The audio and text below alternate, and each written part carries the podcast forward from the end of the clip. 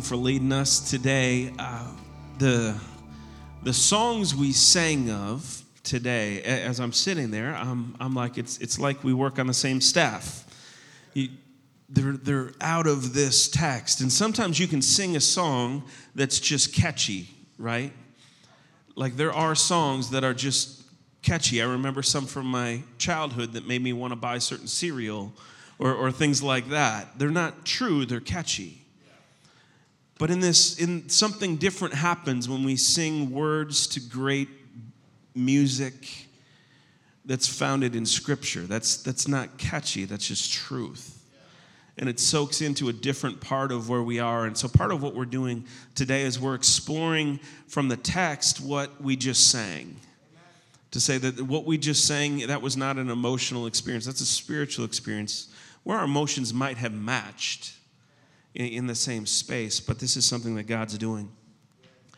This is the, the last week in our series called Emmanuel. And if you've been with us, you know that we've been forming a sentence. We've never done this before, but we've been forming a sentence throughout the series. The sentence goes like this Emmanuel is God with us, immanent in power, in pursuit, in person, and then now in glory. And each week we've looked at one of these topics. Last week, if you were here, Pastor Jamel talked about that he was in person, that Jesus came in flesh like us, and how radical that idea is that he was incarnate, that he put on flesh and experienced life as we do, and how much comfort we can draw from the fact that he, he knows what we're going through. He knows the, the, trials and the suffering and the circumstances, the temptation. He knows that not just theoretically, but he knows it practically because he experienced it because he wore flesh. And there's great comfort that I draw from that. And so last week we spent talking about the fact that he's fully human, and this week we're looking at the fact that he's fully God. This is that Emmanuel came to us then and now in glory.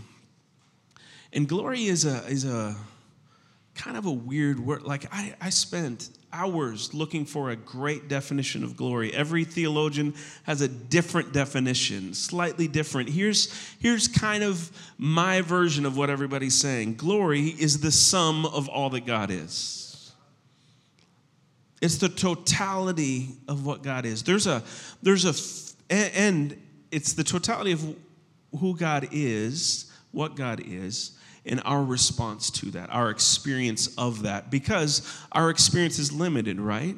That song, Glory to Glory to Glory. We understand a fullness of God's glory today. Hopefully, next year, the week before New Year's Eve, when we gather, we experience a fuller picture of God's glory and more and more and more until we see Him face to face. That's what this is, right? So, our experience of Him does matter in this definition because it adds a, a, a limit that is not present to God, but it is present to our experience of Him. So there's a, there's a physical part to it. There's the majesty, the beauty, the awe to God. I, I don't physically, I've never seen God physically like I'm seeing George right now, but there is an awe and a glory that I experience when I look at His creation. Where I experience God's glory when I when I see, like, particularly when I go west and I see the mountains and I see the ocean, and there's like this controlled violence to creation out there that I, I'm just awe inspiring. It's so powerful and majestic, and that is God's glory. But His glory is also these attributes that we love. His glory, mercy is in His glory, justice is in His glory, goodness is in his glory. So the experience of what we have of God is his glory. Does that make some sense? Okay, so when we're talking about it, we're not talking about this out there weird concept that we don't really have a definition of. When we're talking about glory today, I want you to think of that the, the totality of who God is, this awe inspiring wonder. And like when God's glory was revealed to his people, they would be like Moses' face like had a glow to it. People wanted to never leave the mountain again. All of this because he's so beautiful, awe inspiring. I want you to think on that. So let's go through Hebrews 1 3 together. Hebrews 1 3 begins by saying that Jesus is the reflection of God's glory. Now, Hebrews is written to a people who had a very high view of God and a, a, semi confused view of who Jesus was. I think some of us can relate to this in this way. They, they knew that Jesus took on flesh, so they wondered is it Jesus and then angels and then God the Father? Like, where does the rank happen? Where are priests? How does all of this work out? Where does Jesus matter? How can Jesus be fully man and fully God? It's a question we all have, right? We see it right here. He is the reflection of God's glory. But in this, it matters how we understand too. I remember not, not long ago, I was driving in the car and I was with a friend, and my friend said, Hey, the moon is very bright tonight. They said that because the moon was very bright that night. But the moon doesn't have any light. We know that, right? So it's really the sun reflected off the moon was very bright that night. Sometimes we think of Jesus this way as if the Father's glory bounces off of Jesus and then we get that. No, that's not what this is. That's not the reflection of God's glory. Jesus is fully God, He has His own glory. It, it, when He put on flesh, it was a little bit hidden, it was a little veiled, is the word that Scripture uses when he went to the Mount of Transfiguration, then that moment his glory was revealed. That was not a the sun reflected off the moon, that was Jesus in the totality of who Jesus is. Jesus bears almost this double glory. In there, we see the glory of Jesus as fully God, and we also get a glimpse of who the Father is. We have the full glory of Jesus, and oh, yeah, maybe God the Father is good Maybe He is merciful. Maybe He is just. Does that make some sense? So, this reflection is not like borrowed glory. This reflection is much more to a people who saw a high view of God the Father, saying, Hey, that same glory that you see in God the Father is the glory that we see in Jesus now. Now, a couple weeks ago, we looked at John 1 9, where the, the light enlightens everyone. This is the glory of Jesus that we see. This is the full glory within him. And then here in, in Hebrews 1, he goes on, and, and the author writes that not only is Jesus the reflection of God's glory, but the exact imprint of God's very being. Now, why does this matter? I think we have some of the same questions that they had at this time. I've talked to people who said, okay, did the Father create the Son? Because we use like Father Son language. Was the Father first? And the Son was made for the Father or, or made by the Father? And the truth is, no, they're the exact imprint. The, the Father is, is the same as the Son. There was never a time when there was a Father and not the Son. There was never a time where the Trinity wasn't the Trinity. They didn't call it that in Scripture, but there was never a time when God was not whole. There was never a time when God was not all that God is. And so Jesus is the exact imprint of God the Father because, well, they're one and the same.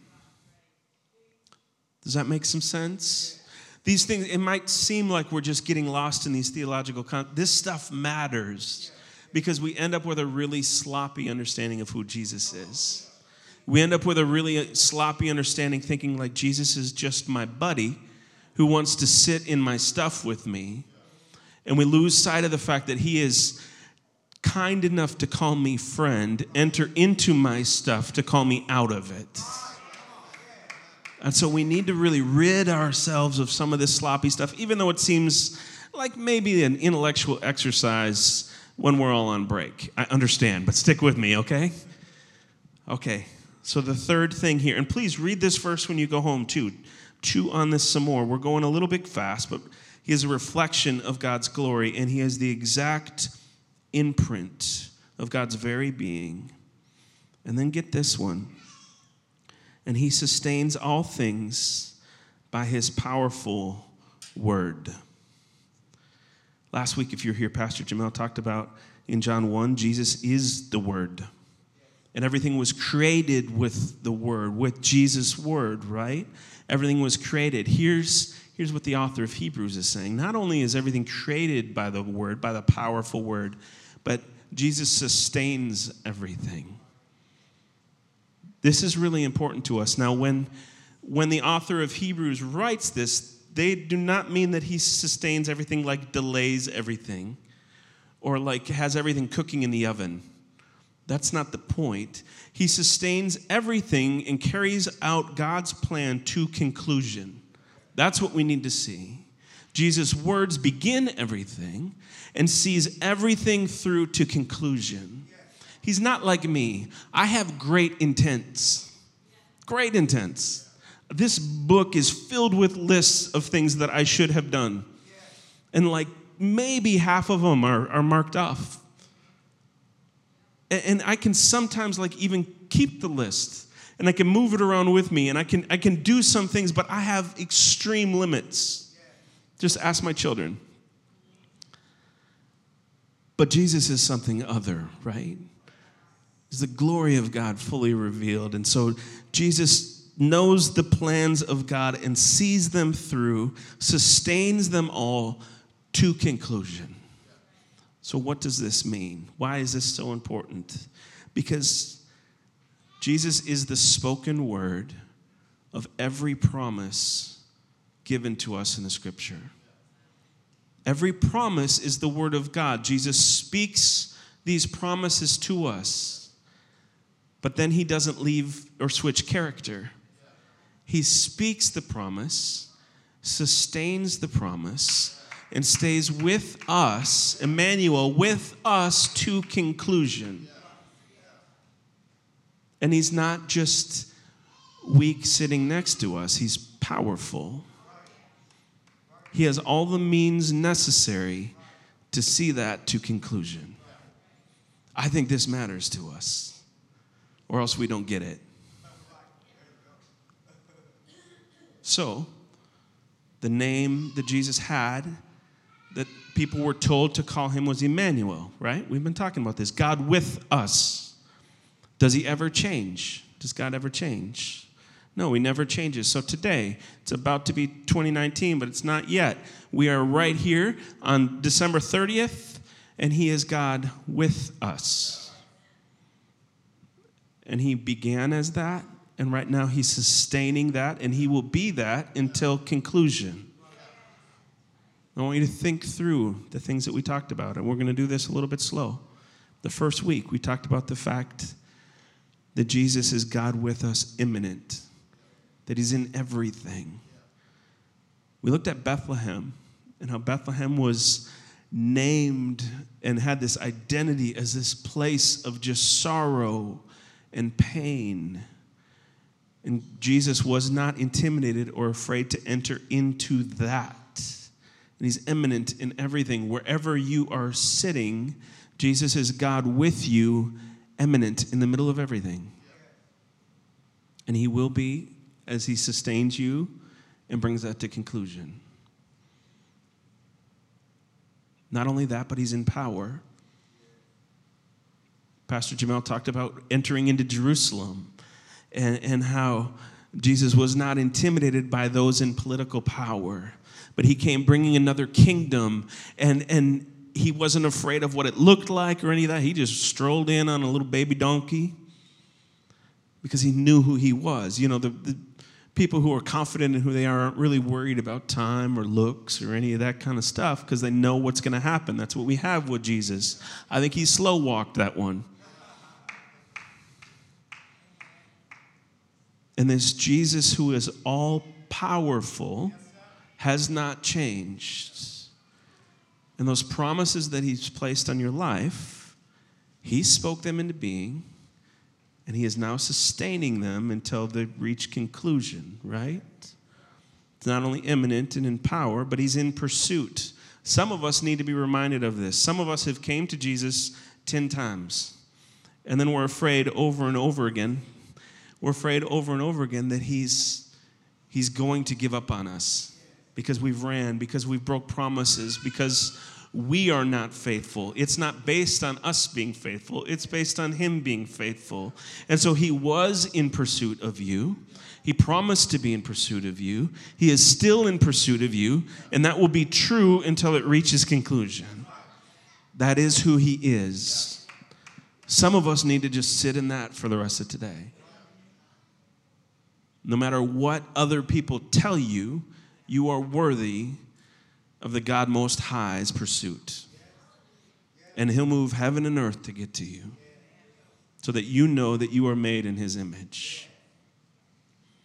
Immanent in power, in pursuit, and in person. Some of you, I, I know the struggles of a few of you. And I've had, I've had people even in the last two weeks come to me and say, hey, here's what I'm going through, and expecting me to say, oh, that's really nothing, let me give you perspective. Reality is, no, it's a lot. What you're facing is actually a lot. It would make you tired. It would make you feel like being anxious and, and living in that anxiety forever and being defined by that. I get it. Here's the beauty Jesus Emmanuel, God with us, came in person, put on the flesh, knows what we're going through because he went through it. Had so much, eh, we don't talk about this, had so much anxiety and nervousness over the future that he sweat blood. I think some of us misunderstand that. Don't be anxious about anything and think that it is a sin to feel anxious for a moment. No, that's not what it's talking about. Don't don't be defined by that anxiety. Don't just go to that anxiety and live there. You will feel anxious, and that's the time to approach the throne of grace with confidence. That's the time to trust in the fact that God is man, Jesus is Emmanuel in person next to you, who knows what you're going through, who sympathizes, and has promised has promised that He'll give you a burden that's not too heavy to carry. And He promised that and will sustain it until it's completed. Does that make some sense? This Emmanuel is one, Hebrews says, has all things by his powerful, he sustains all things by his powerful word. So what what feels out of control? In your life right now? What feels out of control? What is it that where you need to be reminded that He is a sustainer? What feels insecure, unstable? Where you need His Spirit to remind you that He is not just sustaining you for sustaining's purpose, but until it's complete. Where is it in your life? As, as we're going through this, this is a participatory thing. Like, be praying to His Spirit that, oh, this is the area. I, I feel you tugging on me. This is where I'm feeling insecurity, that I can submit to you. Where you've already promised, and maybe I can believe that you're exactly who you said that you are. And the writer of Hebrews goes on. It says, When he had made purification of sins. I, love that this is just like a casual phrase. When he'd made purification of sin, let's just move on from that. That's a really big deal that he made a way for us to be purified of our sin. And I realize that our way around this is to just normalize sin. Our way around this is just to like not realize the impact of our sin. The impact of our sin is unbelievable. I mean, you see it all around the, this community, this world, the, the, way, the way that we see, well, hey, things are going, I mean, George talked about it, it seemed to, seemed to be going dark and, and evil. Well, that's, that's sin. That's my sin. That's our sin. But it's not just our impact on the world, our impact on God. We don't, we don't realize the impact that that has. A big part of God's glory is His holiness his holiness, which means he's completely other. He's completely different than sin. Let me try to explain it to you this way. When I, my, my mom's in, in, in the house, which is great. You guys are so sweet. But growing up, she can tell you, I hated raisins. Hated, this is going somewhere, I promise. I hated raisins. Now, I don't know if you've ever hated raisins in your life, but everyone you ever meet, their goal is to get you to like raisins. I don't know why, but people will be like, oh, you've never had raisins this way. And like, no, I haven't because I hate them. oh, but if you had them in my something, you, no, you don't get it. And they give you a chocolate chip cookie that is not chocolate chip, and they're like, did you like it? No, because you lied. That's why people don't trust Jesus. They think he's like you. And people will constantly like try to trick you and say, well, you must like raisins. Well, as soon as I left my mother's house and went to college, I decided on a brilliant strategy. I would tell the world I was allergic to raisins. And I did. And if you're allergic, people leave you alone. So I would sit there popping grapes saying that I'm allergic to raisins. Nobody figured it out. But the texture of a raisin is disgusting. Don't trick me. I'm allergic. Now, I used to say that until I actually had a food allergy. Oh, I'm telling you. We go to Ethiopia, there's this bread that is on everything made of teff flour. My body utterly rejects teff flour. If it sees teff flour, I just reject it.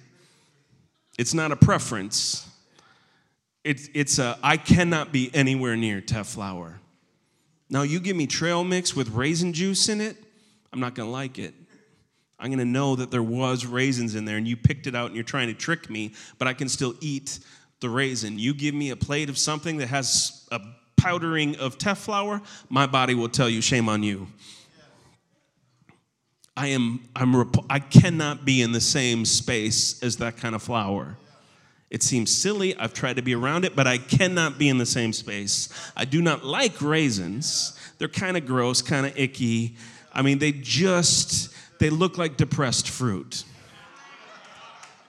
But teff flour, I cannot be anywhere near it. It can be next to my favorite food. It can be in the same area code as it. It doesn't even have to be wrapped up in it, but if there's a bit of teff flour in that food, my body will know and my body will violently react. We way too often, because Jesus came and put on flesh, act like Jesus just doesn't like raisins. Your sin, as cute as you think it is, is not a raisin. Our cultural sins our, our way of excusing individuality, where we just think we can live as islands on our own. Our own love of stuff is not just a raisin, it is teff flour that God is violently reacting to. Now, what do I do? I avoid any any food that's anything like teff flour. What does our good Messiah do? What does Emmanuel do? He comes and eliminates the power of the teff flour. That's what he did. He came and eliminated the power of death and sin. He said, I am violently opposed to that, but my people are filled with it. And so let me take away the power that is in my people, in my children, so that they can just be my children again. That's what this, this is. He made, he had made purification for sins. Jesus came, Emmanuel, God with us, and took the power of sin away.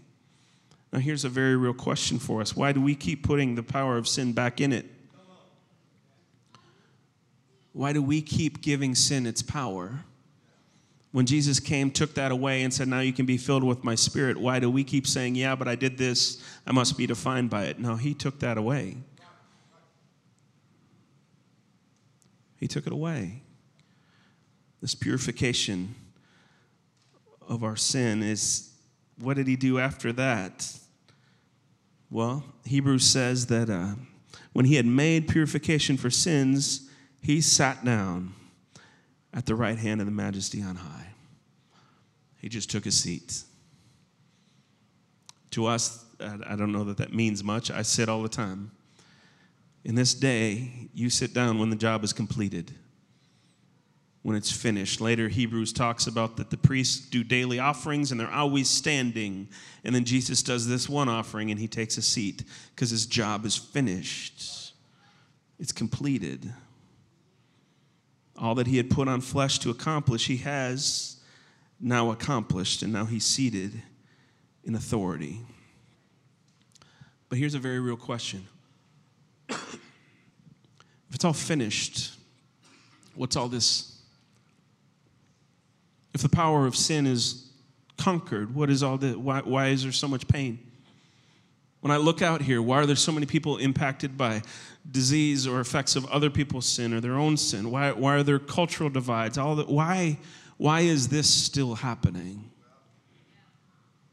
Because it's not fair to bring us to this point without really talking pastorally about what, why, why do we face this? Why is it so hard then? I was, I was reading about an old war because I'm weird. Uh, I was reading about a war, the War of 1812, which there was a peace treaty signed on December 24th, 1814. So it started 1812. They fight for a couple years. Peace treaty is signed December 24th of 1814 in England. Now the war was fought on what is now U.S. soil, and this is pre-Twitter. So when this is signed, you don't have like news outlets, right? We forget this that the world existed before we did. And so at the time, word had to travel from England all the way to what's now U.S. soil to tell people to stop fighting. Two weeks after the treaty was signed, there was what is known as the Battle of New Orleans. And England came with this massive multi front attack to take New Orleans and transform the city of New Orleans. If you know the story of New Orleans, Historically, this city is beat up wave after wave after wave, sometimes from people, sometimes from actual waves. All of this, it is a defeated, beaten city that has this culture that's rising out of it to get hit by another storm to rise. I mean, it is just over and again. One of the biggest waves it ever faced was this British army coming marching at it in early 1815. On the U.S. side, there were pirates fighting. There were current slaves fighting. There were vigilantes fighting. There, it was this mix of people fighting on the U.S. side. They ended up being able to fight off the British and protect what was known as New Orleans at the time. Both armies turned up into Alabama, fought for another two weeks, hundreds upon hundreds of casualties along the line. And finally, they get to Alabama a full month after the treaty is signed and word comes hey, you can stop fighting now. Ironically, they do. They get word and they're like, oh, okay. See you later. Kind of part ways, but there's a month of casualty before peace is finally reached. I really believe that this is the time we were born into you and I, we were born into this time where this war against sin and death is over, but the battle still goes on. And much of your pain, much of my pain is because of this, because it's already finished, but it's not yet realized, right? The, the war is already over, but there's still some casualties here.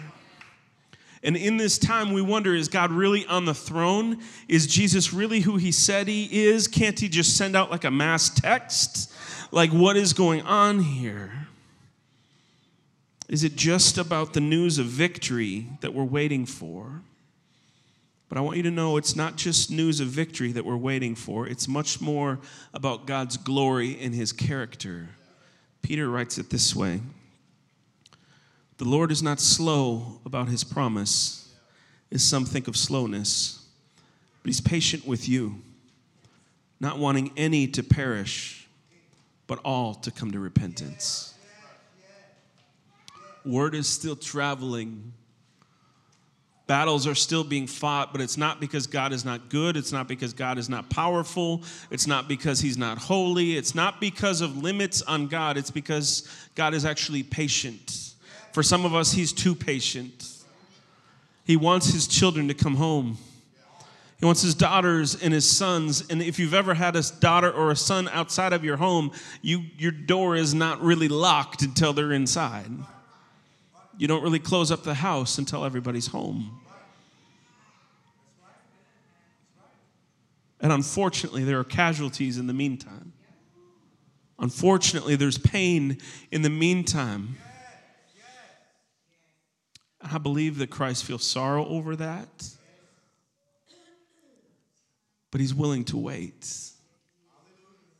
for his children to come home. I know some people have seen that as a, a sign that God is, is mean or he's angry. I think that is a definition that he is loving and he's merciful, that he might wait for you, he might wait for me, he might wait for those that we love to realize who they are. If that means I ache a little bit longer, then I ache a little bit longer because I know that He sustains until conclusion. But like we, we sang, until we see Him face to face, we'll sing hallelujah. And as we wait for every battle to be finished since the war is over, as we wait for peace to happen, as we long for daughters and sons to come home, as we wait for his promise, we have a job to do. And I want to read this to you. It's, it's in Romans 8. For those of you who are suffering right now, Paul writes, I consider that the sufferings of this present time are not worth comparing with the glory about to be revealed to us. Here's the thing Paul's not minimizing your suffering, he's just understanding the glory. We need to know this. He's not minimizing what you're going through, he's not belittling you. He's not being like Job's friend. He, he's not saying, I'll get over it. He's not saying any of those things. Your suffering is real. What he's saying is maybe your understanding of glory is about to make a jump. Maybe there's more that is yet to be revealed as we go from glory to glory to glory. And if that doesn't provide you enough security in this moment, let's try this. Well, let me find it. Here we go. For those of you who are living in this in between, who are aching and ready to see him face to face, he writes, Who will separate us from the love of Christ? Will hardship? Some of you are living in hardship. Does it separate you from his love?